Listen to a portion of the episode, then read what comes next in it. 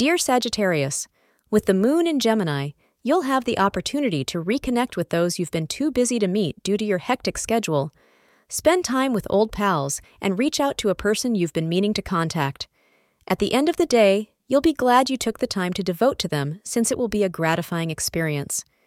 Family members you haven't seen in a long time will be ecstatic, so spread the excitement by giving them the attention they deserve.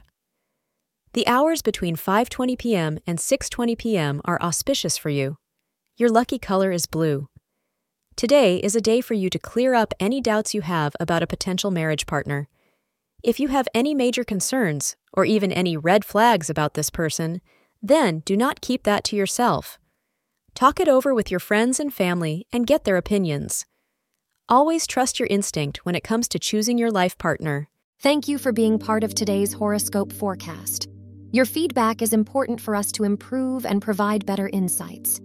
If you found our show helpful, please consider rating it. For an uninterrupted, ad free experience, simply click the link in the description. Your support helps us to continue creating valuable content. Thank you for being here and see you tomorrow.